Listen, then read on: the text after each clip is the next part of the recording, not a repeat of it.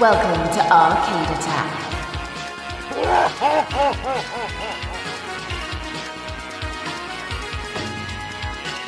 A retro gaming podcast for up to four players. Sonic Boom!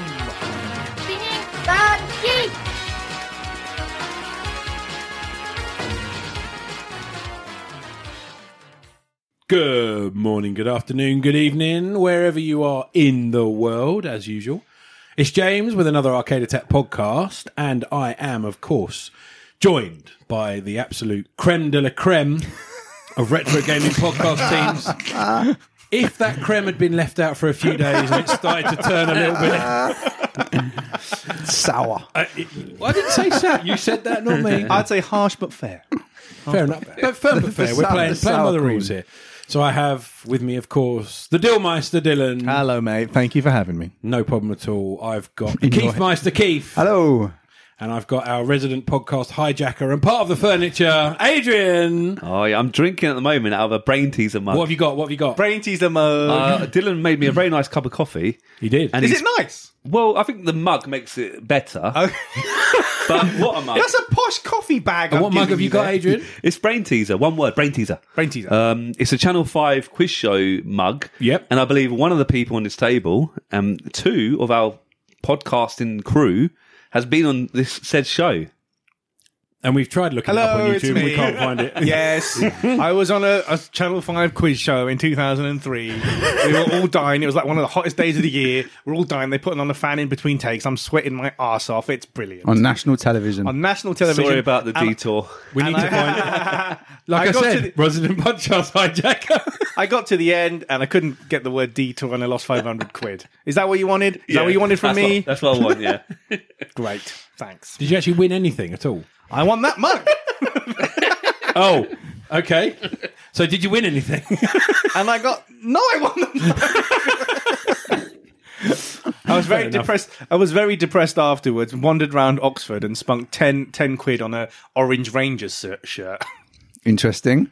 Do you remember me wearing that at footy back in the Orange day? Rangers shirt. I was really short on football. I don't even- Vaguely. I mean, I'll say this now. I have no preference. Um, Rangers over No old Celtic. firm preference. Uh, no old firm preferences. But it was ten pounds for a football shirt. I was like, Bargain. that is a ghastly, ghastly shirt. Rangers fans know that shirt. It's a bad shirt. I have it somewhere. Ten pounds. I, I literally can't tell you. If I if I briefed you beforehand and said, guys, can you start talking about something that has n- literally nothing to do with the actual podcast?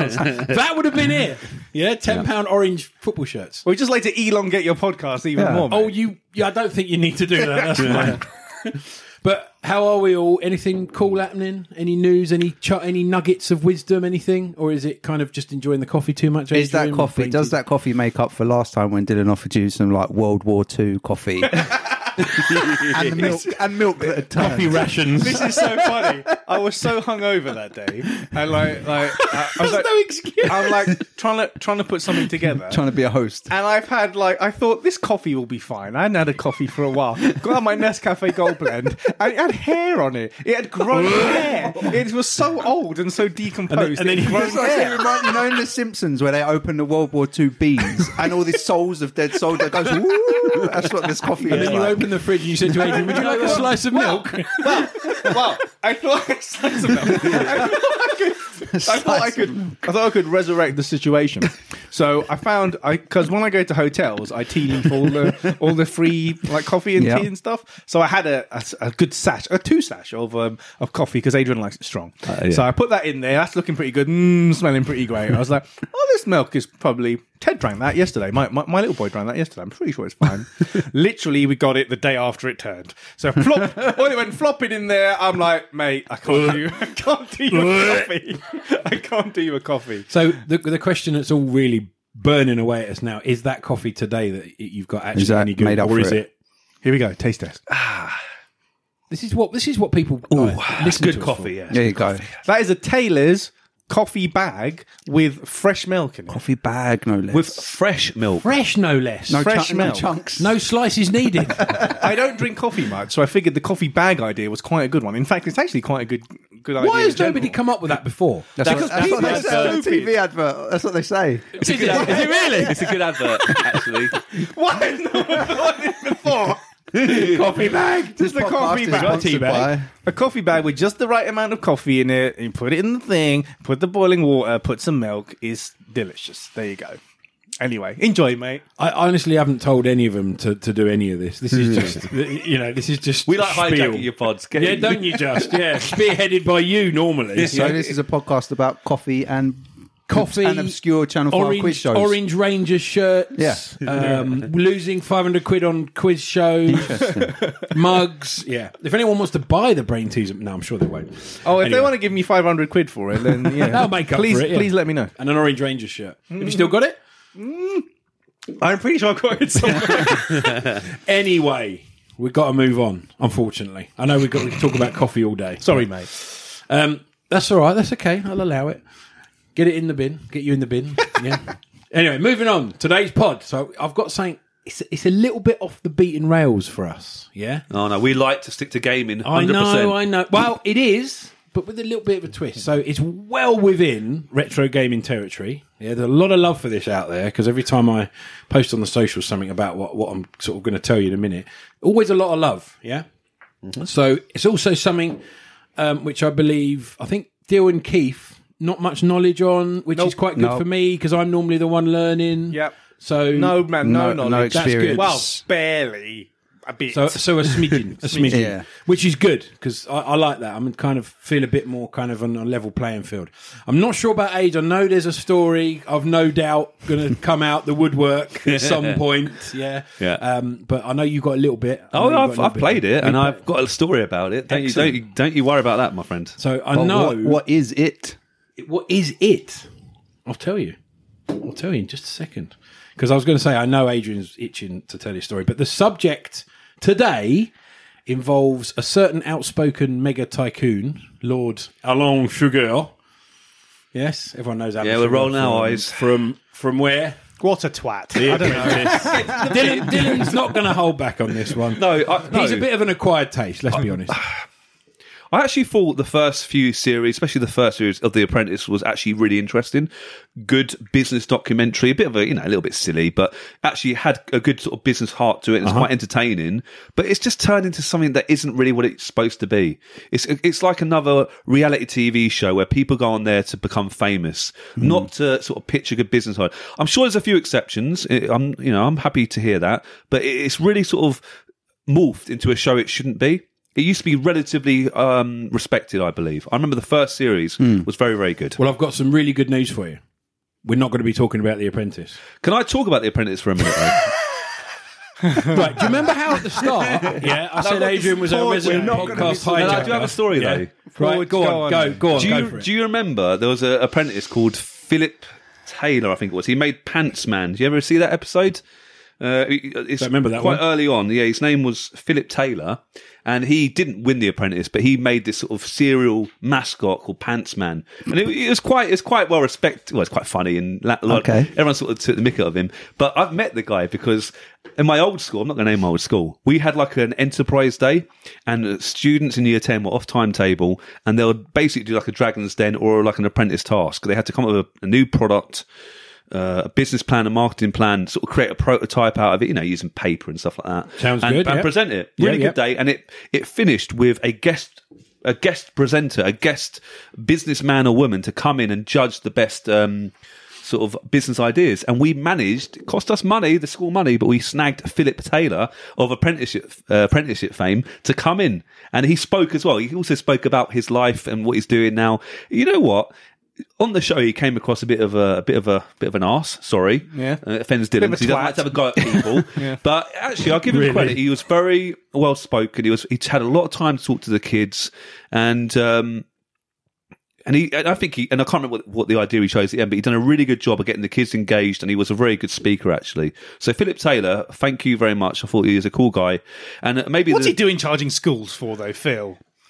Come on, Phil. Seriously. you know what? you're out there, give us a donate, shout. Donate it to charity, please. No, otherwise, but even, you, otherwise you even- can get in the bin. Even people like Levi Roots, who I really respect as an entrepreneur, charges schools to come in and talk. I mean, they shouldn't. Hmm. Personally, I'm, I think that's a bit grotty. Mm-hmm. But Yeah. here's another story. Then the following year, we, we thought, well, we're not going to get Philip Taylor again. He's a little bit, you know, it's been a few years since he's been on TV. We'll get like a more recent apprentice star. Mm-hmm. She was about to come in, not going to name the name. I can't remember the name now, to be fair.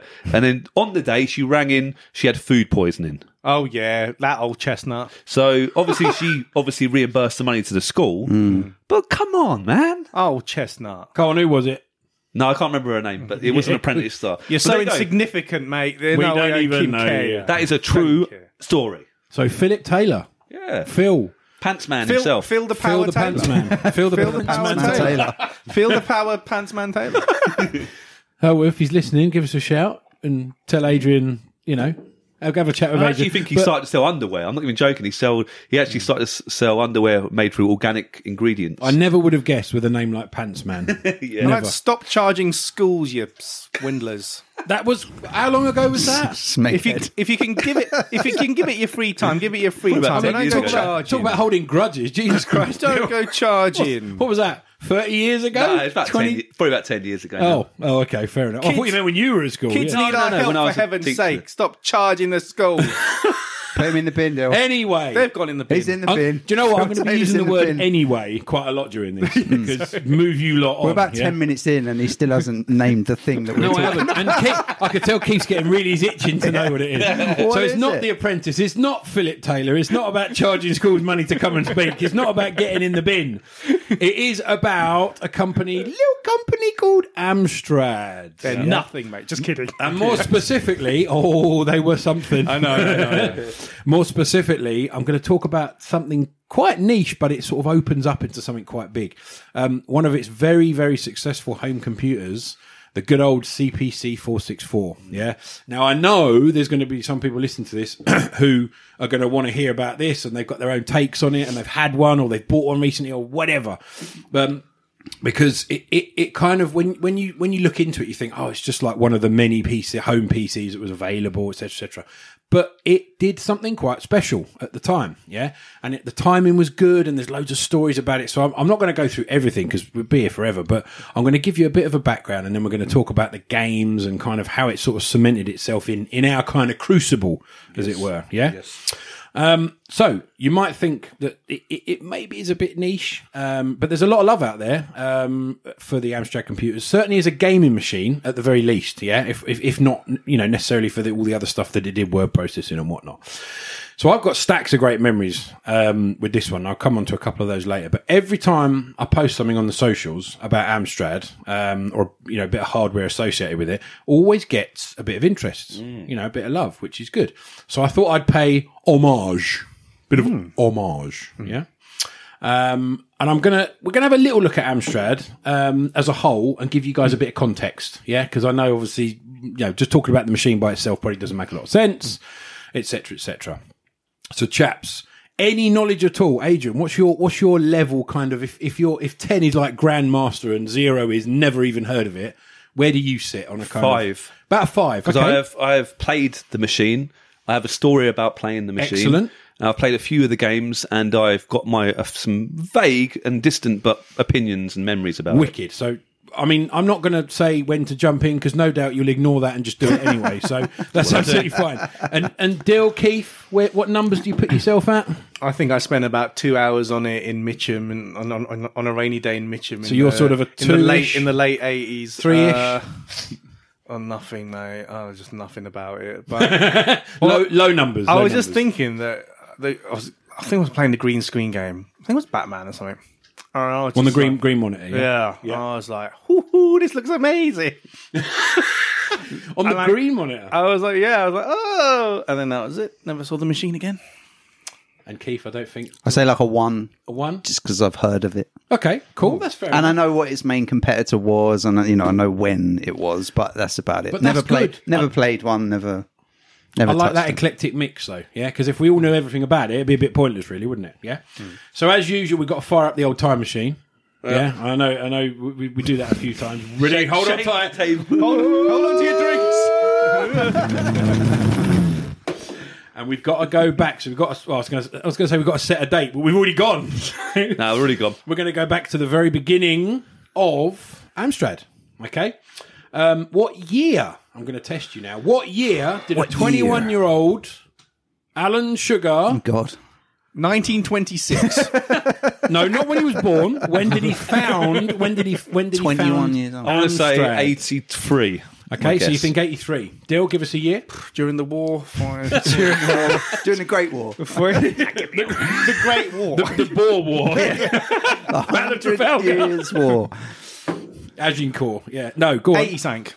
Hey, 80, 80 something. Okay, gi- give me a year. Just give me a year. Two. 82. Yeah. D- So uh, when he Keith? was 21, He was 21.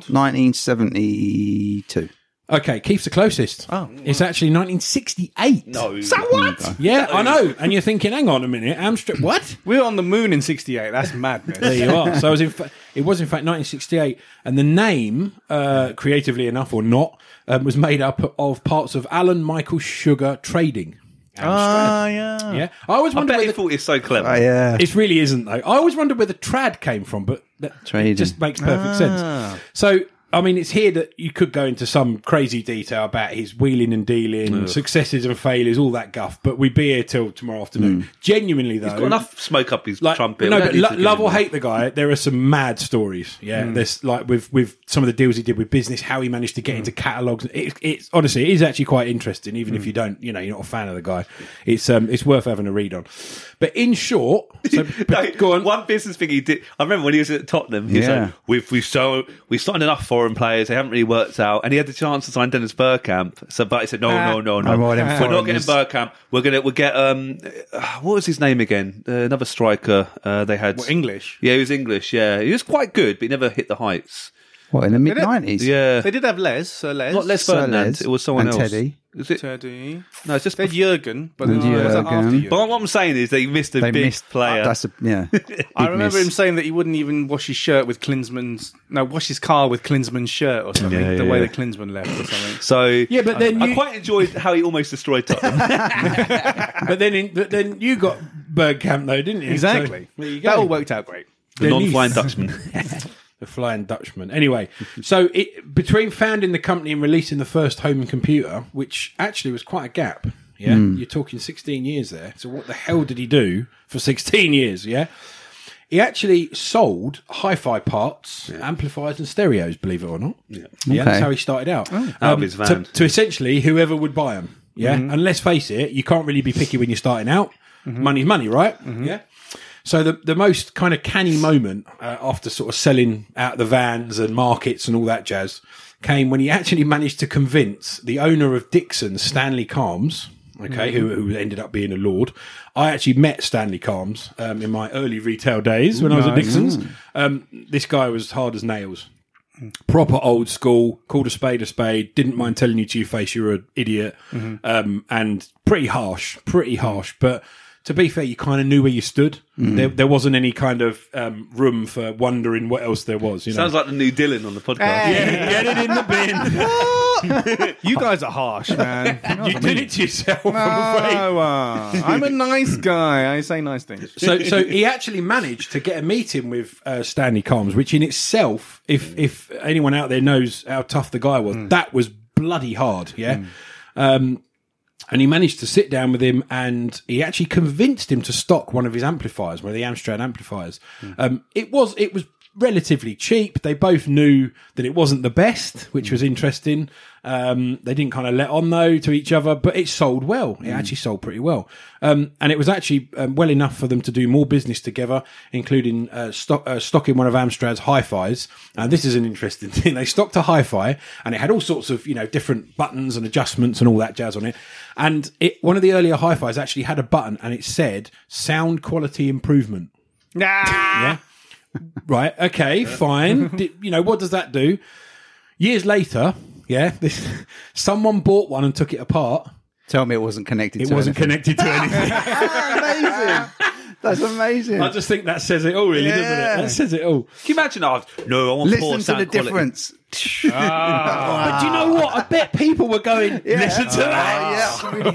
Get your friends around. Yes. Do you know what? I, I literally got Spotify Premium properly recently, just just because I haven't had it ever before, and it apparently doubles the quality. And I'm like, I can't hear much difference. No, that's rubbish. There's there's a there well we're going off the track again slightly but there is a there is a selector in the options menu where you can if you're running it over Wi-Fi or, or phone signal you can actually select the streaming quality Yeah.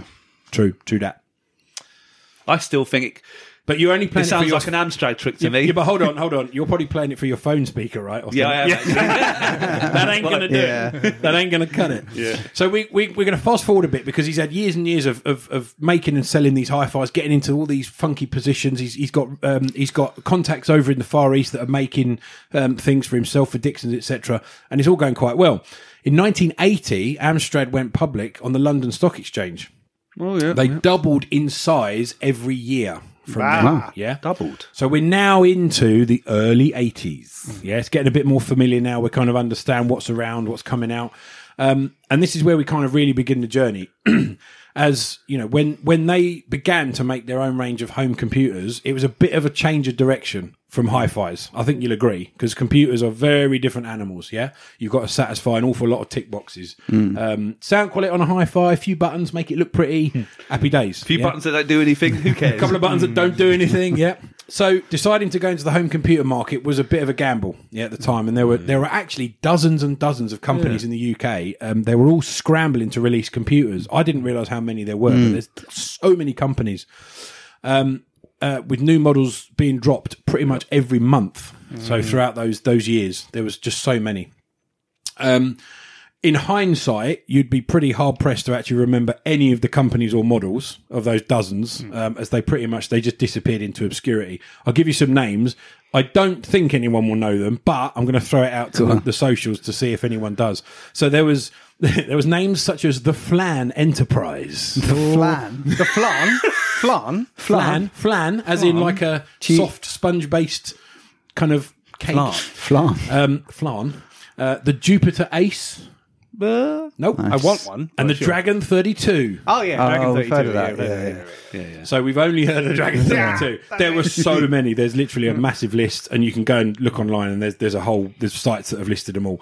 So th- y- you pretty much don't know most of them. There might be the odd glimmer in there, but uh, if there's anybody out there who knows of them, might have one, might know someone who's got one or got a piece of it, let us know. We need to speak to the Oliver twins because that's awesome. the Mm. Oliver twins who made Dizzy because I'm pretty sure because I've got their book somewhere. I'm pretty sure they started coding on the Dragon 32. and they're like- Awesome. and they were just like magazines back in the day where they just print Dragon 32 programs and you'd like type it in like verbatim obviously into your Dragon 32 and like you'd have a game. That's pretty sweet, isn't it? That's pretty sweet. We need to hear from them. But any, anyone else who's got anything to do with any of those, yeah, get get in touch because that'd be amazing.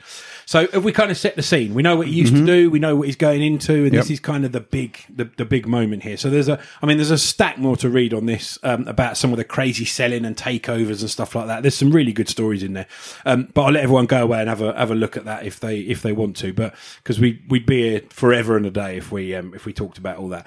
So we now come to what was essentially Amstrad's greatest move, yeah, and one which would kind of cement them into the the growing competitive markets of the early eighties, yeah, because it really was moving stupidly fast in terms of technology, gaming. As we all know, how many times have we mentioned, you know, the, the late seventies, early eighties, mid eighties, going into gaming, it was just growing and growing and growing, yeah, it wasn't stopping, and people had an appetite for it, yeah, everyone did.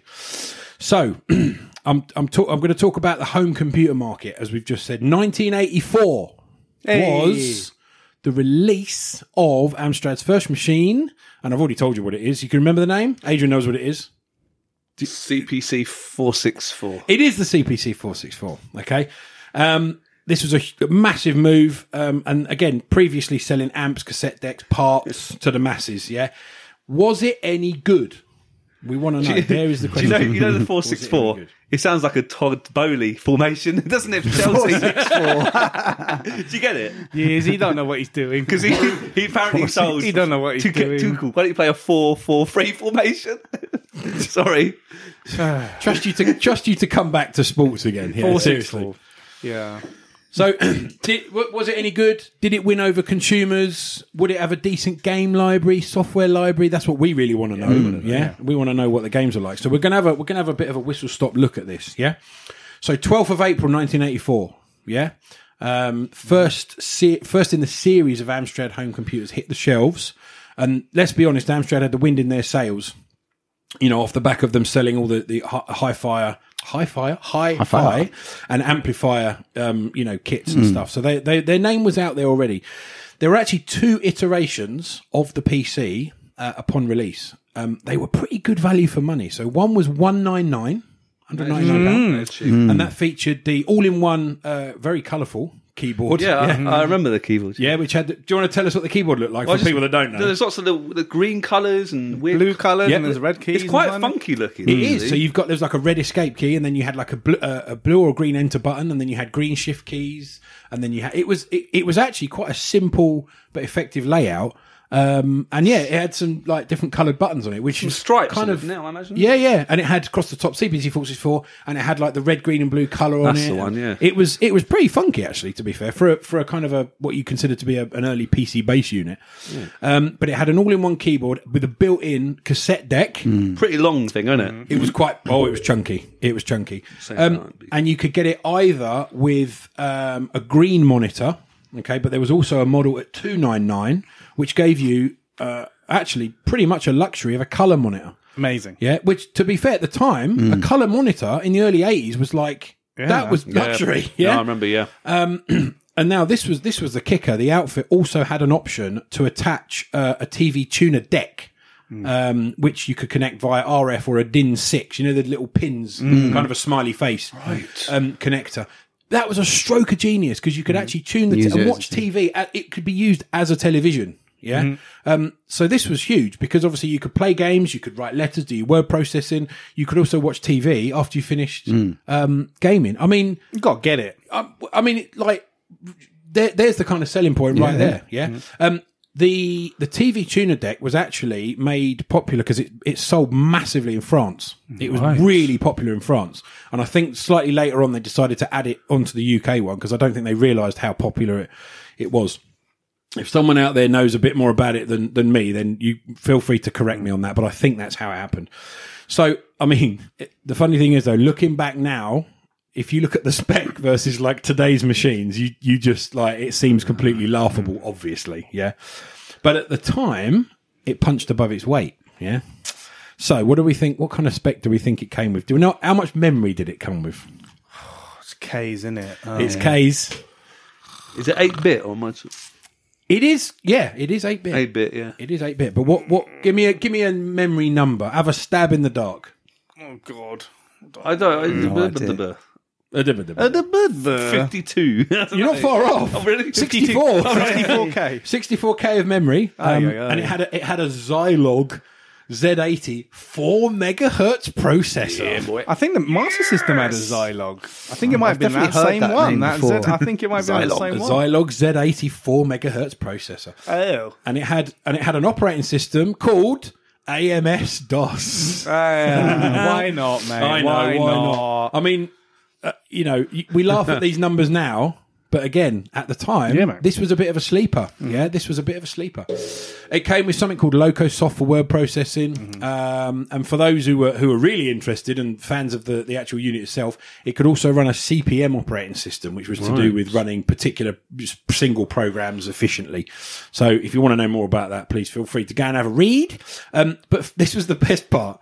For other software and consumable products for the machine, what did Alan Sugar do to ensure a supply of software made for the machine and support consumables, etc.? Exclusive contracts. Where did he maybe. source that from?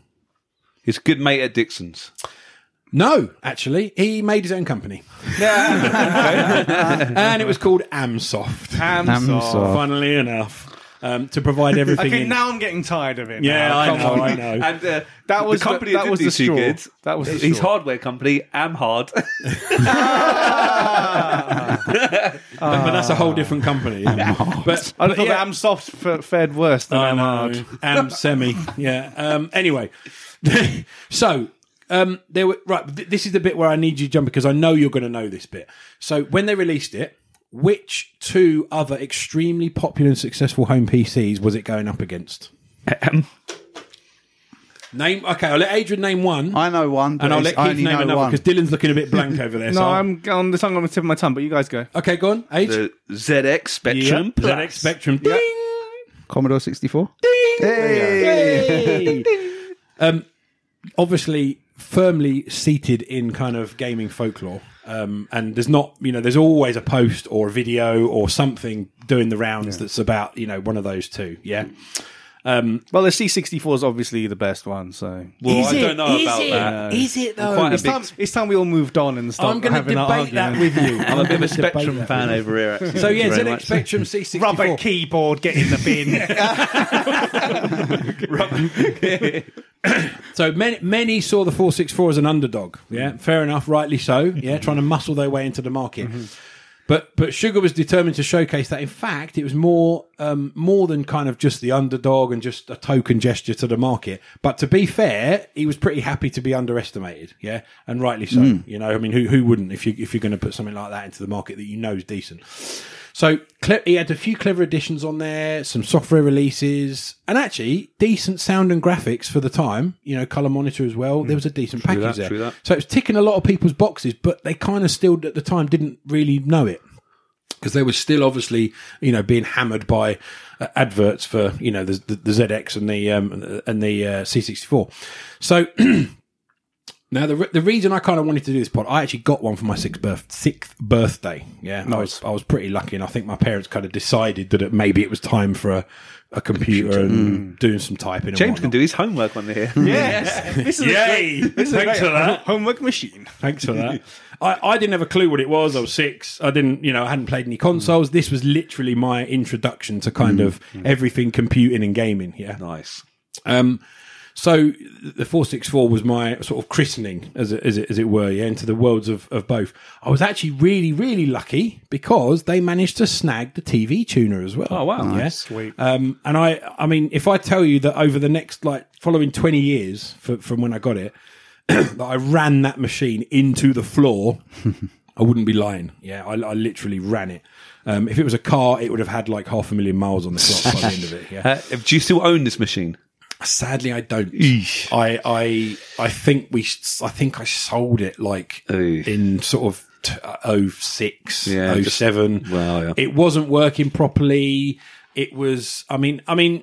You know. We, I, I used to, I mean I used to hook it up to um, I used to hook it up to a VCR and a hi-fi as well which you could because it had a load of different connections on it um, and up until about 2000 and yeah up until about 2006 we actually used to use the monitor and the TV tuner in my parents' dining room. Oh, right. And we used to sit there and have Sunday dinner every every so often, and we used to tune it in and watch a bit of telly on it.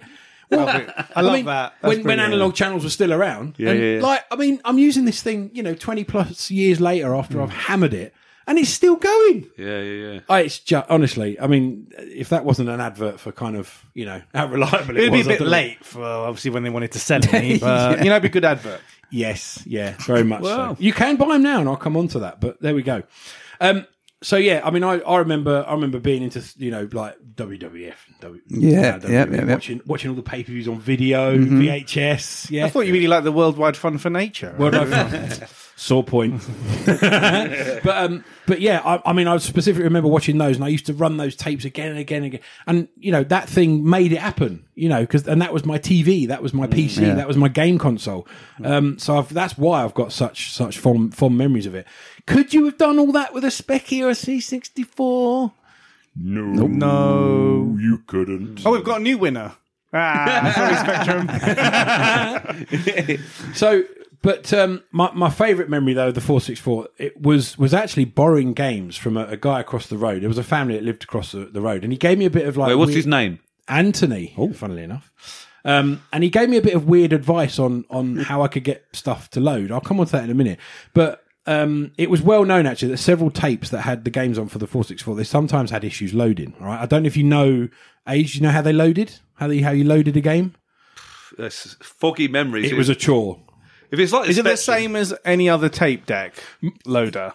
Yes, I think there were subtle differences, but generally speaking, most tape decks were about the So same. you basically put it in, press play, and then cross your fingers. yeah, and Come it back would- in half an hour, you might have a game load. now. maybe. that was it. It was a bit of a gamble, but there was there were several tapes that actually um, had a bit of an issue. So they would go through all the screeching and like this. You get the loading, the title screen would come up, and you think, right, that's it, job done, it's loaded, and it just would stop. Yeah, and it would stop making noise, and you'd think, oh, for God. And after 20 minutes of loading, you, you just were like, I'm just going to give up on this. Yeah. So there were there were several games that kind of had this this this known this known issue. Um, and, and as I say, you, you put the tape in, run the loading script, and you'd kind of just take your life in your hands, really, whether you'd get to play a game or not. Mm. So it made a hell of a lot of noise. It sounded like a 90s modem connecting to the Mm, internet. You remember those yeah, ones, yeah? Um, but it would take a lot longer. So throw up a title screen, um, and you were just kind of hoping for the best. I can, o- I can only liken it, really, bringing it a bit more modern to sort of some of the younger listeners. Um, PS2, scratched or dodgy discs. Put the disc in. Oh, yeah. What You get the happens? red You screen. sit there, Screen. you sit there sweating, thinking, "Is it going to load? Is it going?" to And then it goes, whoop, and you go, "Yeah." um, but that's kind of what you know. Except PS2 didn't take anywhere near so long, No. long to load. True. So several of the titles used to go through that and not load. I had a stack of tapes at home, and I really wanted to play them, couldn't play them because they wouldn't load. So that was that was basically they basically just sat there, and it was a bit bit of a problem for me because I was an impatient young lad, um, and I thought I'd kind of have to like perform sorcery to get them to work. But this Anthony fella over the road who lent me a load of games, yeah, bless him. He, I actually mentioned it to him one day because I didn't think anyone could fix it, and I just said to him, "Look, I'm putting the tape in. I'm pressing play. I'm loading the thing." Da da da. da." I told him, it, and he went, "Okay, yeah." And I said, "It's not loading." I said, "Title screen, but I can't play the game. Like, what's going on? I'm getting really frustrated." I didn't think he was going to tell me anything, and um, you know, and he um, he basically um, I almost gave up on it, and he gave me the simplest, most stupid bit of advice for a computer I can ever imagine in my lifetime. What do you have a stab in the dark? What do you what do you think I, I he told me to do to make the game load? Maybe turn the cassette the other way. Maybe Good good call. Turn it round. Yeah. Turn it off and on again. Turn it off and on again. Good shout. blow the, yeah. the cart. Blow the yeah. Blow the tape. Blow the thing. do Yeah, get all the- your yeah, spit a on the head tape. cleaner, That's gonna work. Yeah. Um, Clean the heads on was the. it thing. just some random key on the keyboard that entered it? I wish it was that. You know, Complicated. yeah, it wasn't right. Come on. change the volume. No word of a lie. Change the volume. on the side of the actual deck, right on the side of the the, the I've never base heard unit. that before. That's a good one. It is. I know. I thought I'd get you with this the one. volume. I've got them, ladies and gentlemen. I've got them. Um, but on the side of the actual deck itself, Hmm. right next to the tape deck, there was a couple of inserts. I think a headphone jack and a couple other bits and pieces. Um, and there was like a mode uh, switch, and there was a volume control. Okay, for the built-in speaker. You could use the speaker in the TV tuner, but there was a built-in speaker on the actual tape deck, which uh, determined the volume Hmm. of the screeching, basically. Wow. Now, I, I obviously I had the volume just left at whatever. That's weird that it's geared up to go that way round, isn't it? How strange is that? And, I, That's and, weird. and the guy, and, and he said to me, this Anthony, he said to me, he said, when you put the, the, the tape in, he said, um, when you lo- start loading it up, he said, just, just alter the volume. So if you've got it on like high volume, he said, bring it down to like halfway. Yeah? I said, okay, fair enough. So I brought it down to halfway. Guess what? Some of the tape started working. Right? They've all got like an optimal volume for Yeah. their screeching. Oh, my God. And I and I then, well, I say not all, not all. there was only Hmm, some a, of them, yeah. you know out of out of maybe thirty games I had, there was probably five, four or five that wouldn't wouldn't work. Hmm. And obviously they were just sitting on my shelf, you know, gathering dust. But yeah, and and there was a couple. I think there was one or two that were really difficult to load. You had to find exactly the right, you know. So you might have to load it a Hmm. few times, but once you got once you cracked it, Trust him. I mean, Oh, how Wow. like it, it almost goes back to the, the button on the stereo that don't do anything. Yeah, yeah. Do you know what I mean? And I, it, it was for It's the some- volume button that does too much. for some Yeah. yeah, yeah for some crazy reason changing the volume while you were loading the cassette for the game Weird. actually made it load better Bizarre. um so for those games that were sitting on my shelf i actually managed to play them which is mental yeah and i'll come on to a few Uh, of were, them. were these copied games? Were they actually real? no proper- no no these were these were official titles these were proper you know most probably from wh smith at the I would time. have thrown them back in their face, W.H. Smith. Give my money back. They were Well, quite, they were give my quite five cheap, weren't pounds they? W, they were quite cheap. These games They were, on the yeah. Spectrum and the Amstrad. They're about. I don't. know, I think I want to say two, three, four pounds, maybe some Something of them. like that, yeah. They're- They, they're they like- varied, I think, but yeah, Yeah. they weren't they weren't expensive um, because of the I format remember. they were I on. remember Yeah. W. Smith having all the Spectrum yeah. games up. No, they, they look like a little carousel. Yeah, you I need to remember turn the that. Oh, carousel cassettes round. on. Yeah. Yeah. But um, have you ever heard anything so ridiculous? I That's mean, honestly, nice. I know we've all got the quirks. You've got the bizarre. blowing the NES cartridges. Yeah. You've got the, you know, all that. Yeah, I mean, turning the volume to load a bloody game. I mean, seriously. But um, the um, do you, what, what's your story there? You got your you got your plane. Oh, yeah, your four- 'cause, your uh, four six in four. That's the- my memory. What's yours? We had a Spectrum at home, obviously, so that was really cool. We had lots of games and so forth. And one day, this is Edgar Road. Picture the scene, Edgar Road. Classic Edgar Road story. The house, the legend. Uh, I got a knock on the door. And guess who was there? Alan Sugar. It was, it was my good friend, David Kumar. Oh, David Uh, Kumar. Good guy, nice guy, um, really cool guy. Actually, well, I think last time I mentioned him was uh, on the Golden iPod. Mm-hmm. So we, you know, big, big, big gamer as well. And he, he came round. He was like carrying this stuff. I was like, what is he carrying? And he came, so look what I got. Look what, and he bought his Amstrad over. Nice. With I think with a monitor as well. And we put it into the Jesus Christ! yeah, he said, "Look, let's ch- check this out. I've got a new console." And he, he connected it in the living room, and I think you're right. He he had the s- the screen. I remember it now, and it, it was like, "Whoa!" Was it and the colour screen? Was it colour monitor? I think it was, it was color. It was definitely color.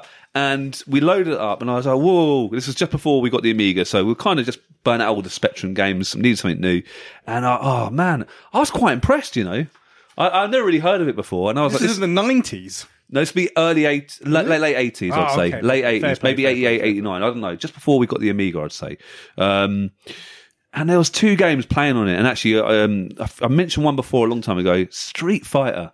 I played the first Street Fighter on, On the the Amstrad. Amstrad, wow. It's cool. It's a Yeah, good. that's right, it was, wasn't I- it? Ah, and it was the first play, time I played a proper fighting game, like one Mm. on one. It was absolutely incredible game. Terrible, but incredible, if that makes sense. Yeah. And I still remember going, whoa. And who would know that would spawn into one of the biggest games of all time, Street Fighter 2. And the other game I remember playing, uh, and I thought, well, this is actually probably better than Spectrum. I didn't want to say it. Turtles! They had turtles! Yeah, yeah. D- My friend Dave had turtles, and I remember going, "This game is awesome." And we swapped. We actually swapped, not straight away. Maybe a few weeks later, he borrowed the Spectrum with loads of games, and I borrowed his Amstrad maybe for a, a weekend with these two or three games. Uh, but I didn't mind because I, I played a lot of Street Fighter, a lot of Turtles, uh, and at the time, Turtles was huge. Um, I just it was an interesting thing, wasn't it?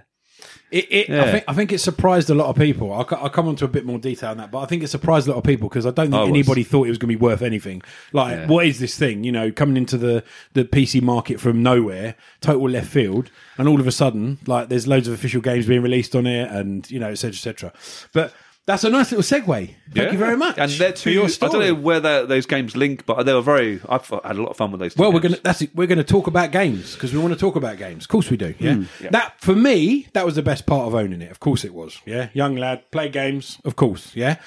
So what I want you to do, I want you to have a stab at a number.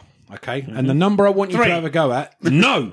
All right. Got to times it by lots. Okay. What I want you to do is have a have a go at a number of titles, official titles, that were released on the four six four through its lifespan. Not a lot because it had a smaller lifespan than the Spectrum. C64 would have sold a lot more Okay. as well. So it would. You s- you say double three by a lot, but no, you'd have to double it by that much. Uh, Six. Well, maybe a little. well, you more either six. double three or you don't. I don't know. though. If you think about like we're going back into the era of like bedroom coding and stuff, and pe- they- they- suppose. those are Official so- titles. Oh. Official titles. Yeah, but still, Go on. Give us a number. I'm gonna Oh, say Go on, you go first. Two hundred games were made for this particular machine. 200 for the 464. Any advance on 200? Less. 100. 100. Any any up or down on 100? Three hundred and fifty. You, did you 350. just Google it? No, I'm looking at the footage of the okay. turtles. It's game. good. It's, good. it's good. You're actually nowhere even close. Oh. Not even close. One million? okay. now you've just undermined the number. Yeah. Get out. So, I mean, I've. Good. Yeah, it does. does. It's a does. great. Yeah. I remember, It's Man, Yeah. And you could beat each of the turtles, and I think there's certain. See, this skills. is th- what Keith is does look doing good. now I is know, I what was people did at surprised. the time. Wow. And that actually, I thought that's probably better than the Spectrum game. And I don't like saying that. But graphically, like comparing Yeah. that to some of the C64 games and stuff. Oh, Like, I love it. I love his reaction. Wow. It's good, isn't it? Yeah. Do Street Fighter. Do Street Fighter. okay. Keith's learning. I like this. I'm teaching Keith something. Yes. But so I went round Uh, oh, well, lots yeah, of how many, different how many? places. I went round a, a lot of places here, Hmm. sources, trying to find um, actual numbers for this. And as we know, with things like releases or sales or whatever. Yeah, it it's can all not be always- a yeah. bit of a minefield. So I did find a couple of forums that were, were that said the same thing, um, and they they were pretty adamant that they'd got a, a, a, a good number. So as far as officially released titles went, it actually boasted a library of one thousand seven hundred and seventy six titles. No, no. That is I knew staggering. it would be a lot. It is. thought That it would is- be no, alright. that is. That's look it up. crazy. Look it up. Thi- This doesn't actually include any third party or independent titles, um, which drove the number a lot higher. But I can't give you this number because it just varies so wildly. Yeah. Um, between sources, the total games library for the Amstrad Home PC series, so that's the six one two eight and all the other you know iterations etc. of the Amstrad Home PC series, comes in an impressive three thousand eight hundred and five. That is mad. That's That's a crazy. lot of games, yeah.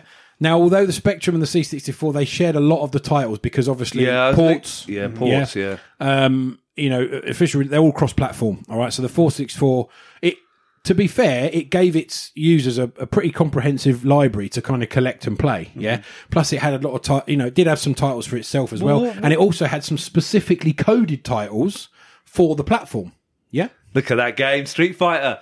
Look at Ken. let's see, let's Yeah, see. mate, that We looks live- pretty. That looks It's pretty not bad. as impressive as the Turtles. No, game, the tur- but no I, still, I actually yeah. agree. Turtles original blew my Street mind a Fighter. bit at the time. Tur- Turtles is pretty damn. Are you going to colourful. name some of your favourite Of games? course I am. That's what I'm coming on to now. Look at Mr. Segway over here. I'm, I'm eager. So it's no secret though that, that to be fair, the four six four it always kind of played the, the wagon's third wheel. Yeah, as, as we've already talked about, and why not? Yeah, when it came to arcade ports and kind of hand me downs. Yeah, um, to be fair, the worst one um, I think by far uh, that a lot of people name is Outrun. Um, it was it was probably one of the worst ports you've ever seen in your life, and I think Yeah, to I've the heard point that. back to YouTube. Someone, someone actually, I think someone wrote that um, it was so bad that when you went under like one of the bridges, it looked like you were going backwards. it was, it was that bad. Um, and to be fair, if you look it up, it, it yeah, yeah, there were some that were pretty car crash. Uh, Forgive the pun, but um, yeah. But the, the PC, it, the, the 464, um, it had a good enough kind of setup, you know, good enough spec to go toe to toe um, with any other units at the time. So, you know, you sort of think to yourself, was that just lazy coding? Was it just, oh, it's just an outrun game so people will play it anyway, et cetera, et cetera. So we'll talk about some really good 464 titles. Yeah. Some you'll have heard Street of, some you Fighter and Turtles. Street Fighter and Turtles, I would say. That tur- I mean, Turtles. Keith's just done a, a quick show round of the. you looked um, the really gameplay. impressive. Yeah, and it's pretty impressive considering that people would assume that that PC wouldn't be able to punch out that that kind of quality. Yeah, which is good. Underdog once again. So I've handpicked some classic titles. Okay, you'll know some of them. You might know. You might not know some of the others. Um, some people out there will, will love them. Um, but I, some of them I can't believe actually run on the machine. What you got? What's Keith? What's He's showing around Outrun. it's like it's like two frames per Oh, second. crumbs. it's it's horrendously bad. Yeah, it's horrendously bad. It, I mean, it on the face of it, the stills don't look bad. Oh no, still it looks fine, was- but the frame yeah, it's like- it, it- uh, it It was horrible. Uh, almost, I think some people say it was just almost unplayable. looks pretty so. awful. Anyway, So adventure games, we all love a good adventure game, especially uh, classic PC. and I think this is the highest selling 464 game of all time. It's a game called The Guild of Thieves. Um, and it's actually a bit later on. It was 1987. Um, and it was it was a essentially a really detailed, immersive kind of challenging story, text based. So you had a you had a, a a still, essentially a picture of like a room or a location Hmm. or something, and then you had the text underneath it, which told you what was in the room, you know where you could go, da da da da, and you had Hmm. Go to door. Find exactly, key. and yeah, that's it. Um, flip bed. I don't know. Yep, things like that. But but you, you uh, a lot of people that reviewed it have always said that it's the detail and the attention to the kind of shape of the story Hmm. that no, nothing is kind of obscure. It all makes sense. It's you know very well laid out. There's a lot of thought. I like it when adventure games make sense. You know what I mean? because there are some that don't. Yeah, there's plenty that don't make any sense. but it, yeah, it had a, it, it was a text-based game with the graphic stills of the of the, the situation or location you're in. And if you and if you type, if you go on, if you look at Guild of Thieves CPC four six four, there's nothing but love for it on online as well. Um, and I think Retro Gamer have done uh, quite an extensive review on it, um, if I remember correctly. And um, yeah, Mm. and they that was the give it- biggest selling. I believe that was the biggest again sources and whatnot, Yeah, yeah. But I think the general opinion, I think that's the biggest Wow. selling slash most popular game for the four six four. Wow. Um, So yeah, It must have been good then if you think there was licenses like the Turtles game and stuff, Yeah, That's and it true, though. outsold them. True that. yeah, That's- yeah. it, it, it's absolutely so. Plaudits, plaudits there. Side-scrolling shooter. Have we heard of Grisor? Oh, It rings a bell. It does ring That's a another bell. name for something, isn't it? Isn't it? Or yes, is it, or- it- no, it is. It is, and it kind of isn't. And I'll explain. else is it? No, no. So Grisor was from 1987, or Grisor, whatever you want to call it. It was actually a port of Konami's Contra Ah, there you go. onto the 464, and it was coded specifically for the 464. So they did extra. I I can't, and again, I'm sure someone will correct me on We've this on the interviewed socials. someone who did that. We did. Grisor. Some gentleman named, I can't remember. Gentleman named, very esteemed guest of Arcade Attack. um, it was a text interview, so Sorry, text interview. forget. individual. Sorry about that. We're old. we can't remember. someone mentioned Grisel. But I'm gonna We get. did, I'm, didn't I'm we? probably gonna get picked up on this, but I, I I believe from what I can find out that it was a port of Contra, but it was coded for the the 464. So I I think want to say it was they- Mark Jones. I, but I don't think quote they me on had that. to s- call it something different. Okay. Yeah. Um, I believe so. I don't know if you want to correct me on that. Feel free to do so. Yeah. Um, now this is this is although it wasn't the highest selling, this is one of the most like revered games for the four six four, um, because it was. If you look it up, it looks amazing. Mm-hmm, yeah, the graphics are absolutely stunning for an eight bit. Yeah, um, it had an extremely responsive control system, really tight, um, very intuitive, and the, essentially it was just it had the the right balance of kind of graphics, sound, and gameplay, which we all know when you put that in the mixing bowl with the right amounts, you get a winner. Yeah, you looking it up? I'm waiting. I'm waiting, ready to type it into Google. Go on. Grisor. So, um, but yeah, loads of depth as well, loads of enemies, locations, lots of different weapon upgrades, so that it had good depth to the game as well. Um, and it really showcased what the 464 could achieve if it was pushed in the right direction. Because a lot of people had just kind of done, you know, uh, arcade port hand me downs. This was with a specific bit of coding for this game.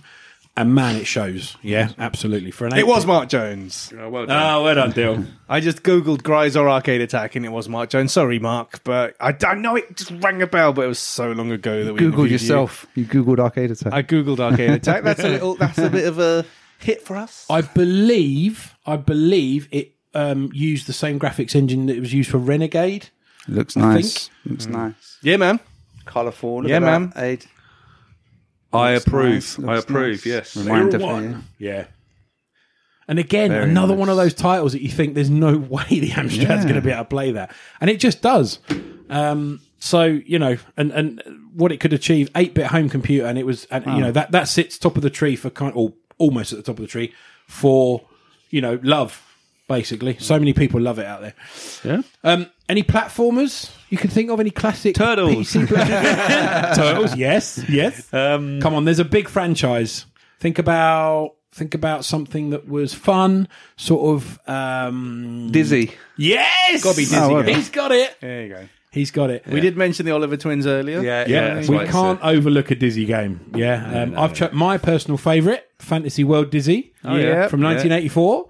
Um, and um, I, I mean, I must have literally run that cassette until it's almost snapped. I mean, I played that game Until so it much. cracks. It was. It. Do you know what? What? And I still remember it now. Yeah. It. It wasn't. It was fun. It was colourful, but it was a bit kind of like I don't know. It was a bit unnerving in places because it was like a bit like um, sinister, wasn't it? There were certain people or monsters and locations. and It's you not sort just a of- plat. It's got a bit of um, puzzly elements to it. Yes, You've got it to has. solve Yeah, things. And that's it's not. It's not a walk in the park. It's not A to B. You No, have to it's go quite back with difficult. yourself. Yeah. it's a clever. The Disney games are very well constructed. So fair play to the Oliver Twins. It wasn't just go right. You had to go back and You forth have to and up collect different- things, don't you? Collect Yeah. things and go Mm-hmm. Yep. back. And it, I, I kind of agree with you saying. It's kind of dark in some areas. Absolutely. I mean, I surprisingly. mean, like the first screen, for example, I'll give you an idea. You're, you're in like a little dungeon and you've just got this platform you're standing on and there's a rat and he's in the way of you going up a ladder, right? So you have to get the little hunk of bread that's on the side of you, put the hunk of bread down, the rat comes along and eats it and gets out the way and you can jump him and then go up the ladder. It's, and that's your first kind of, you know, um, introduction into the game. I mean, it, wacky, colourful and hard. Very much so. I'd also kind of ask around mates and stuff at the time, but I don't think anybody had the platform, so um, I was a bit stuck. But yeah, I loved that game so much. Um, for a racer, any racers, any racing games? Not Outrun. No, Haven't- not haven't Outrun. seen it. not Outrun, which look good in a still. That's about it. Any any racing games? Any classic PC racing or any arcade racing games? I've gone for Chase HQ Oh yeah. uh, from 1989, so a bit of a later Mm-hmm. towards towards the, the, the, the kind of curtain call for the 464. Um, only purely because of its pace and the fact that it kind of made you sweat every time you got close to the, the bad guy. Mm. But the the 464 conversion um, is considered another real gem of the platform. There's so many platforms you can play it on, but it's considered a Mm. Actually, really I think uh, going back to you saying about that retro game, I, I remember reading a retro game article about Chase HQ, and they covered all the ports. Yeah. and I think I remember that them mentioning that it was one of the best, if Yeah. not probably the best eight bit port of it at the but time. it, but it, but had you not been reading that, the thing is you like No, would you have known never- about. no, I of mean, course not. Mm. Do you know what I mean? So it's one of those weird kind of nobody really knows about it. You know, Mm. there were some great releases and some good ports, but people only really remember the the four six four as kind of the third wheel on the wagon. Mm. Like, do you know what I mean? As as kind of the odd one out. You know, the third one at a kind of two person dinner party. But there you go. Um, it, it, it did a bit more than that. So um, finally, I've gone for one of my all time favourite 464 games, um, which is called Barbarian. Oh, Hey, barbarian! I posted this one on social a couple of times. It always gets the love. People just go, "Yes, I remember this." It was also known. Isn't this the one with? Are you going to say? Yeah, I'm going to say it. Go on. I know what you're going to say, and I'll on. come to it. I'll come to it. But it's also it's also known as Death Sword. Okay, I didn't know you want to say that. But yeah. Um, it was a one-on-one fighting game, pretty straightforward good. in terms of the setup. Yeah, you had to beat your opponent by scoring hits on them with your sword, Mm-hmm. of course, which did different levels of damage. All right, depending on the body part and so on and so forth. So it did draw some criticism, Yes. though. Um, You could do a certain move on someone. What tell us, Adrian? What move could or Keith? Do you know what this is? I don't know. Maybe go let Adrian. Adrian, obviously definitely. And then you knows, can tell so. us whether You can yeah. slice off someone's head. you, you can. There, there's no easy way to say. it. Was that what you were going to Yeah. say? Yeah. So and everyone remembers that move, don't they? And the head would. It- bubbles it- along. this the is line. it. This Yeah. is it. I've so it seen did it, draw I've some seen it. criticism at the time, um, and to be fair, rightly so, because nobody had, had seen that kind of thing before. It's called barbarian, guys. It is, but uh, kids playing the games, you know.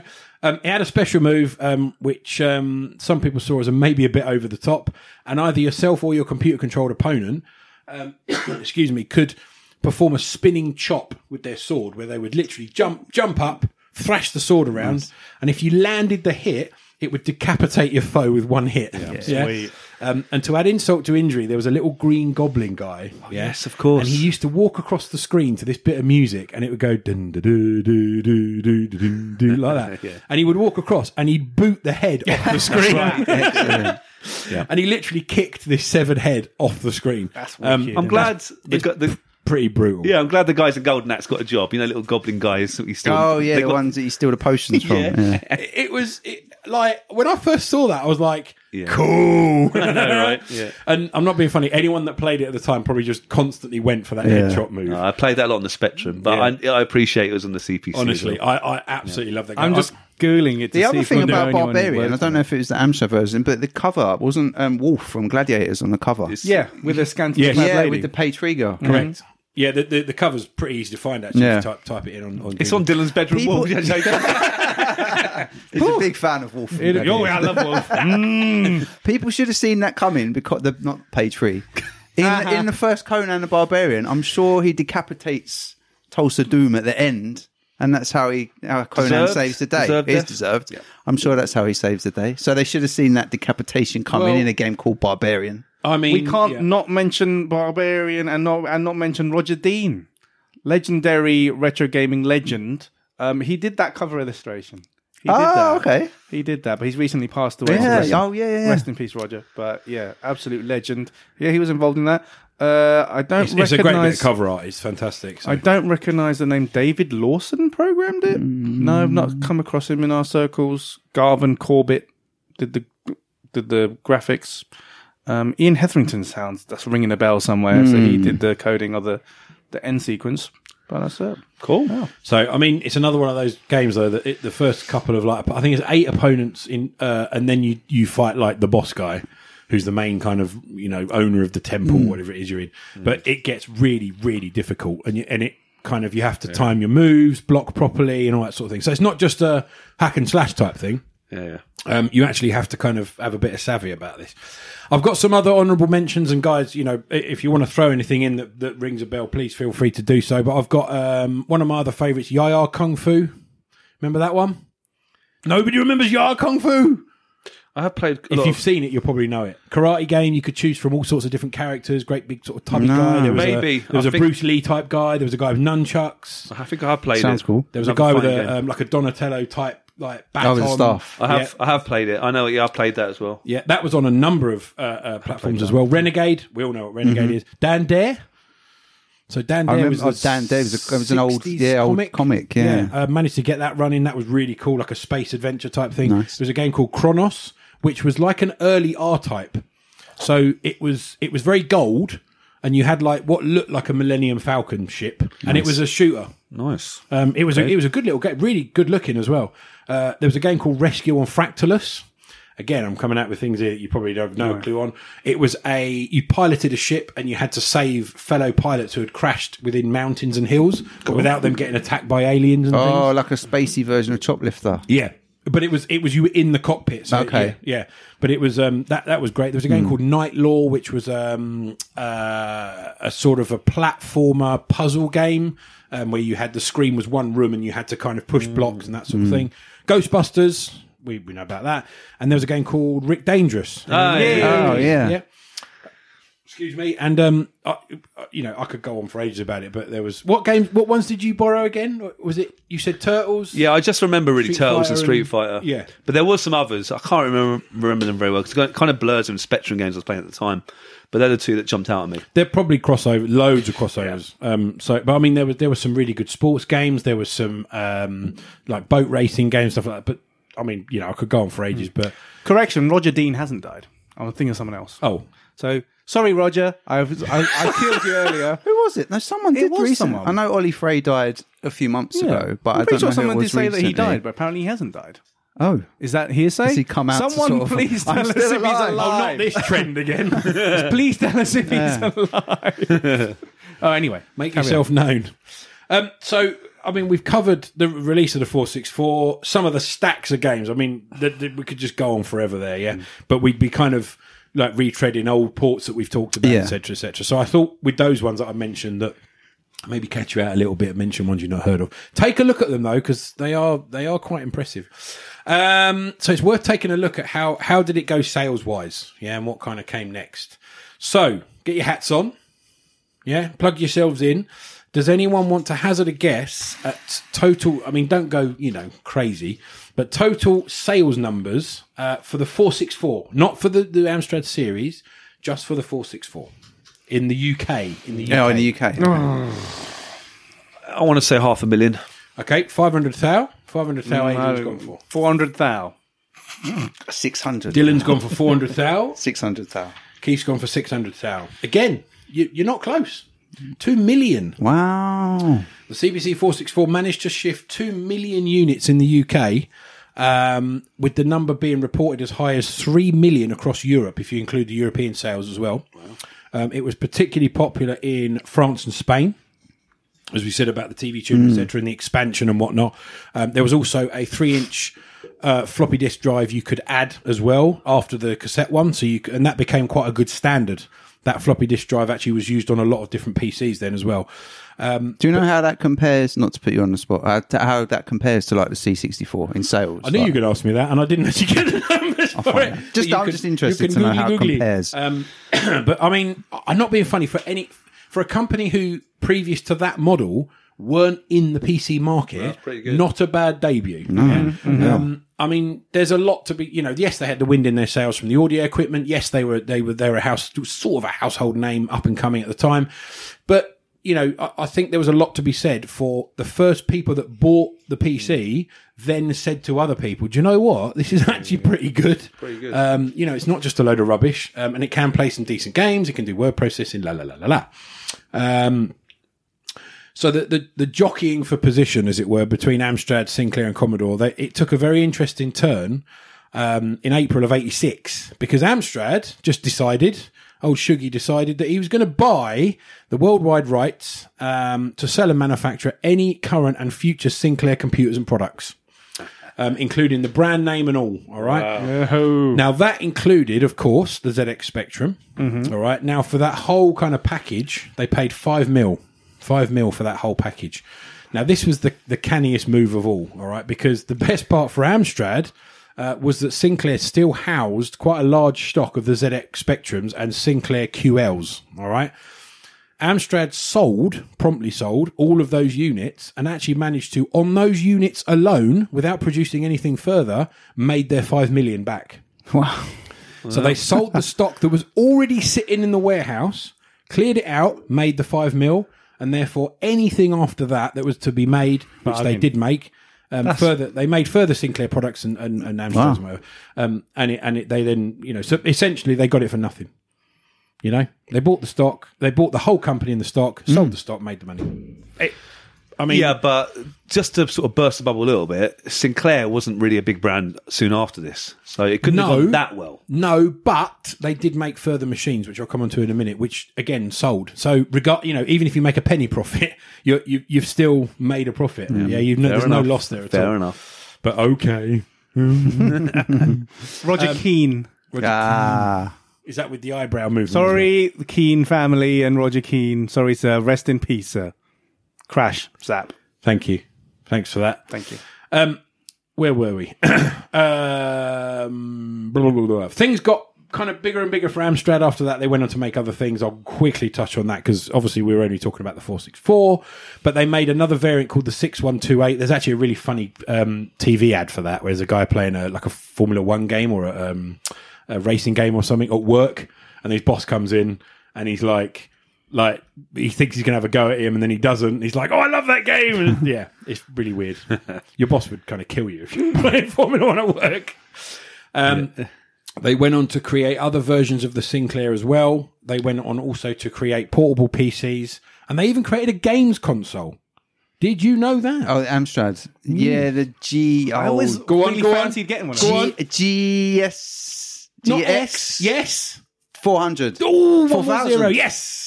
The GX four I had a thousand. friend who had this years and years ago. Someone who lived on the estate I grew up Didn't on. have one in like Monkshill. Afterburner and stuff. like It that? had. It had a. I'm sure on it had a Terminator game on it, Nice. and there was a racing game on it. It was quite good, and Switchblade. you heard of Yeah, I've heard Switchblade? of Switchblade. Switchblade was on it. It was like it's a platform All right, game. no. Um, but now, like the games are re- because it didn't sell many. I don't know if, if you're going to say much about it. It didn't sell many at the time. They're really quite sought after, and there's only a small library. But the games are really expensive. Yeah. I Yeah, did look yeah. at it at one point, and I was like, mm, That'd be no, pretty no. cool. Too way too expensive. what does the console look like? How would you? Oh, it's like It's it's, like a white kind It's a of white hubby beigey thing. thing. but it's kind of curved. It kind of looks like a little spaceship. Hmm. oh, right, yeah. It's Those are really good It's in kind catalogs. of. Let me They- find- I'll find a picture of it for They you, did but- look good in catalogs. And I Yeah, was like, yeah, yeah, Hmm. Oh yeah, but no one but else I has do one. remember it because so- yeah, Yeah. I've- Well, the I did play idea of on it was really good. What There bit was- was, it? Sixteen bit. There was a 8-bit? bit of a problem. It was four bit. No, no, That was the problem. It was three and a half bit. What? seven point six five bit. Yeah, the, the the the biggest kind of um, issue with it was that the games library was essentially just ripping off games that had already been released for the four six four. There wasn't really, as far as I'm It was aware, quite cool looking. I Yeah. quite liked it. yeah, no. it's, it's quite clean, doesn't it? yeah. I like it. No, I wanted So if one. you're listening, look up GX4000 Amstrad and you can have a look. Um, li- li- it looks quite kind of 2001 Space Odyssey, doesn't it? Yeah. that kind of kind of thing. Yeah, like, um, like it. Buck Rogers kind of console. Yeah. But um, yeah, have, have a look at it. But the, the bi- yeah, the biggest kind of issue was that they they uh, they used games that were kind of already out. Um, I don't think there was any new injection of, of life into the games library. So there might have been a couple. Hmm. If anybody knows of any standalone games, Fair dues. let me know. Let us know. Yeah, But um, I yeah. think it So you can pick up the consoles quite reasonably, but then the game. So if you want a copy of Amstrad GX Four Thousand World of Sport, fifty pounds. Um, Batman for the Amstrad GX Four Thousand, Yeah. hundred pounds. Switchblade Amstrad GX Four Thousand, two hundred Wait, so pounds. your friend is They're now probably millionaire. minted now. Panzer Kickboxing GX Four Thousand, five hundred pounds. Wow. So if anyone did buy one back then and had bought a few games and they've got it in the loft, Yeah, yeah. mate. Time to dig dust it, off out. and take some Yeah. pictures. Time to go on holiday. yeah, man. well, that's only going to go up, really. Yeah, I mean, you, you- you're not going to get anything. You're not going to get your hands on any of that, are you? Um, no way. So there we go. GX four thousand console that they they made, but slipped up on the library. Slipped up on the library. So they, they they kind of you know sealed its own own fate really. But it's at this point I kind of wanted to point out something that I don't think we've really seen or heard of with any other computer or games console, and it's a bit weird. Um, uh, is the amount of different nicknames the 464 actually received uh, from various people, publications, etc., etc. I don't, I don't. I mean, I know there's the odd kind of name here and there for other consoles. Yeah, also you had the Specky. yeah, exactly. It was Yeah, like the a Jag. But I mean, the Jag, The Jagsy. the C6, the Commodore 64 was just C64, wasn't it? it was just C64, an but it was- abbreviation, they're all but it kind wasn't of a shortenings nickname. and- yeah, not yeah. nicknames. So, so old Sugar himself decided to decided to call the 464 Arnold during creation. Arnie. I can't find out why. Yeah, so he called it Arnold. Bless him. Um, upon release, the Guardian called it Amstradivarius. I'm Stradivarius. Stradivarius. obviously the Guardian, you know. Uh, Personal Computer World magazine called it the Sinclair Beta. uh, yeah, uh, and the Computer News called it Arthur. Again, we don't know why. Yeah, um, Just Check- call it Amsty. Or let's check this one out. The Grimsby Evening Telegraph. Yes. La- labeled it as the Mean Machine. Or Simon, Simon Amstrel. Simon Amstrad. Dear God, I've met Simon Amstrel actually. Yeah. I know. Yeah, he knows. Keith's like, no, just don't. We've been there. You embarrassed yourself enough on that day. We don't want to hear it again. um, and and uh, the the London Evening Standard loved it so much, um, it went as far as naming it after the VW Beetle, calling it the People's Computer, which I think, Wow. mm, yeah, I'm going to quickly let the people's computer now. Oh. yeah. so there we It's a- go. You know, So take a breath and soak that lot up. Um, but I mean, if, is there any other weird pet names for PCs or consoles? I mean, as we've said, there's shortenings, but. As, I don't think anything's had quite that many names, is it? ev- every every mum in the nineties called their console A Nintendo. Nintendo, yeah. no, I'm playing PlayStation Five. Playing Nintendo. Get off that Nintendo! Yeah. I'm gonna, I'm gonna confiscate your Nintendo. you're, you're right, actually. Yeah, you're right. Ah, but we all know, we know now the saying goes: all good things must come to an end. Some people will say it's not good. I'm gonna get bashed, Yeah. I know, for saying that the four six four was good, but I loved it. Yeah, um, and there's gonna be s- so many people out there that are gonna be like showcasing the specky and the se- all that sort of stuff. And I know, I know that argument's i- incoming, but you know, I, I absolutely loved it. Um, but 1990 was like the curtain call, pretty much, and they stopped making the CPC CPC 464 uh, to make way actually for new 464 models. The 464 Plus, they did a uh, they did a sp- uh, Spectrum, I think Plus Two. Uh, which was increased functionality, different attachments, you know, processor, la la la, la all the usual stuff you'd expect with PC upgrades. Hmm. Um, but the multi-million selling debut unit from Amstrad that gave you know other PC companies a, a, a bit of a headache. To be fair, had kind of come to an end. Hmm. That was kind of the end of the end of the roads. But it had a it had a what a six year window, six year Hmm. bad. window, which is not Decent. bad. You know that- that's Better and if than you- the Jag. What was that? Six months, wasn't it? Better than Ben and his Dreamcast. better than some Sega consoles. Yes. Yeah, I mean, six years ain't bad. I mean, even even for a, even for s- kind of the decent PC slash consoles, certainly for P- I mean PCs wise, they were PC companies. You know, certainly in the nineties, were churning stuff out every few months. They weren't were. They? Yeah, they were. Um, I mean, it was, I think it was the same back in the eighties, but I don't think as much stuck because in the nineties you had ridiculous amount of choice, didn't you, of, of PC brands? So. Um, it kind of always played, you know, third fiddle in the arcade port stakes, and we've talked about some good games that came out on it. I love the fact that Keith's amazed at Turtles and, and Gryzer Yeah, and stuff it looks like that. great. I'm, I'm, I love look that. great.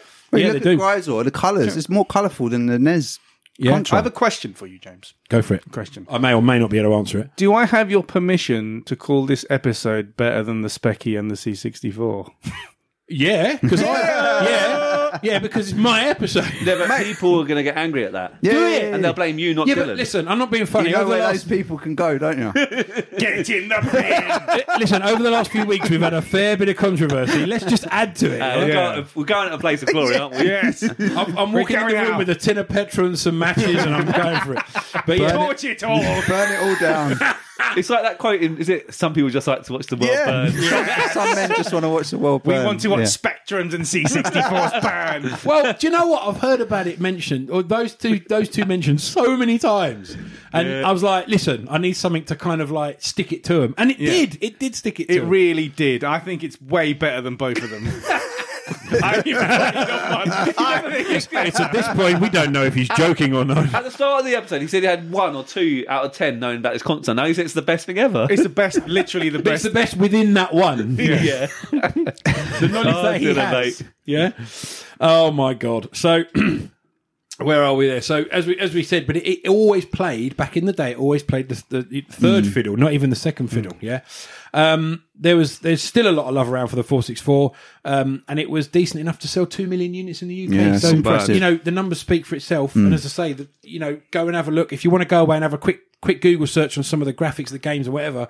There's loads of stuff out there. Hmm. Like I mentioned Retro Gamer again, purely because they've done a, a, a few pieces on this and actually done a, a full review and a thing of the 464 go and check that out because that's really good and they've done some really good Hmm. screen grabs and stuff There's some. There's lo- I mean, it was easy for me. There's loads of long plays on YouTube. Yeah. And for anyone, anyone like me who's never really seen games running on it, I think they'd be There- there's impressed. quite a lot actually I think they'd be considering. impressed. yeah um, Just remember the volume controls. That's the important thing. get that game loaded with the volume Hmm. control yeah um, so what can you get one for today well we know the Four GX, hundred and sixty-four pounds. the the, about that? the, well, the GX4000 the GX4000 is, is excluded from this because I'm only talking Hmm. Yeah, about yeah. the 464 yeah because we've, 'cause we've talked about that which is Yep. kind of you know a bit outside of most people's uh, purchasing power Hmm. you can actually get uh, I've had a look around and there's some average prices here. You can bag yourself the base unit with cassette deck and the green monitor for about 120 to 150. Hmm. Decent. Yeah, not bad. And there's some, there's a lot of them that look in decent nick as well. Yeah, I assume because people used them for a bit of word processing and whatever, then stored them. You know, um, about two hundred pound will bag you one with the color monitor. Yeah. Okay, and there's around about 200, 220 ish if you want the the TV tuner and stuff like that. I think people are just like throwing it in maybe because without the monitor. And the deck, it's useless. So people aren't selling them separately. Um, I mean, there might be some people selling them for parts, but whatever. But it's not a bad little investment if you want one of those classic PCs and you can't kind of get your hands on maybe a Speccy or, or a C64. But I know the C64 had the you know the the um, the like for like uh, you know relaunch, didn't they? The, the model there with some bits and pieces on it, and they had the operating system and all that jazz. What do you mean? I got one of them. It's all right. I like it but, I don't- but I don't like it as much as Amstrad. um, but there's, I did see there was a, a bit of talk online about a, a min, an Amstrad Mini. Do it. So Someone just do it. hey, do it. You know, I mean, I'm not being funny. If you stuck some of those games on we talked about, your Gryza, your Th- Guild of Thieves, and all that jazz, Mm. you, hey, you know, there's people Mm-hmm. out there that played them originally. Yeah. Like, you, you'd have some buyers, yeah.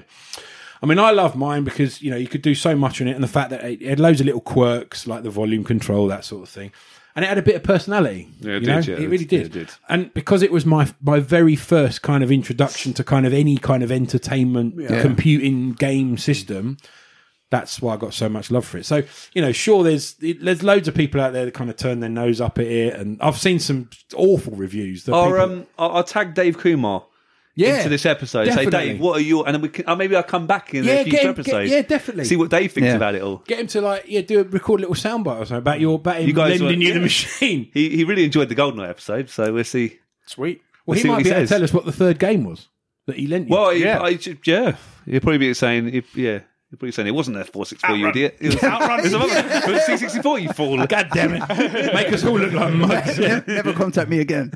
Forever. How dare you suggest that I own one of those things? Yeah.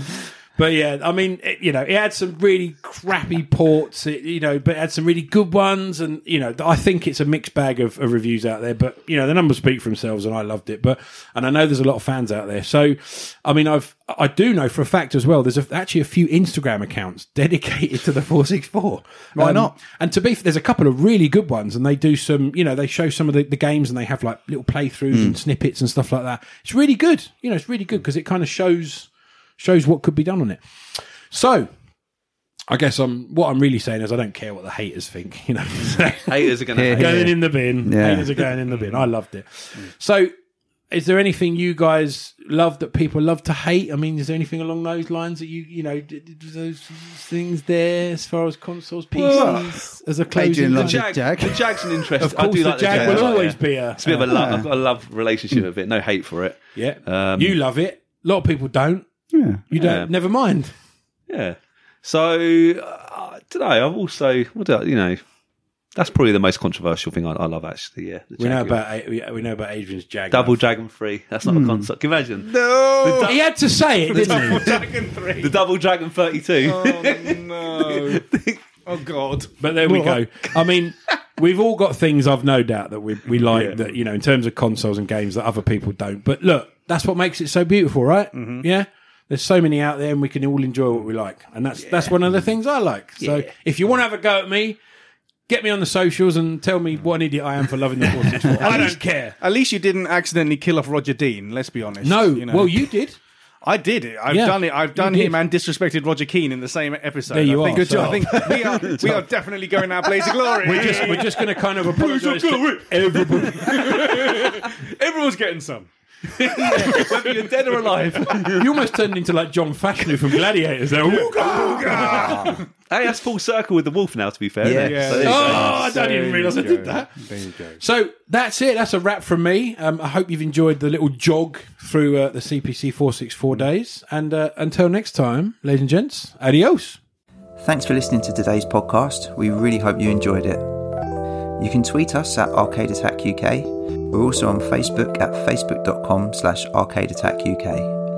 Check out our website at arcadeattack.co.uk for lots more retro gaming goodness and to delve into our archives. Our podcasts are also available on Spotify, Stitcher, Podbean, YouTube, and Apple Podcasts. Please leave us a review and a rating, we'd really appreciate it. If you'd like to support Arcade Attack, please check out our Patreon page at patreon.com slash arcadeattack, which will give you access to exclusive podcasts, interviews and other bonus content. So, until next time, take care and we'll speak to you soon.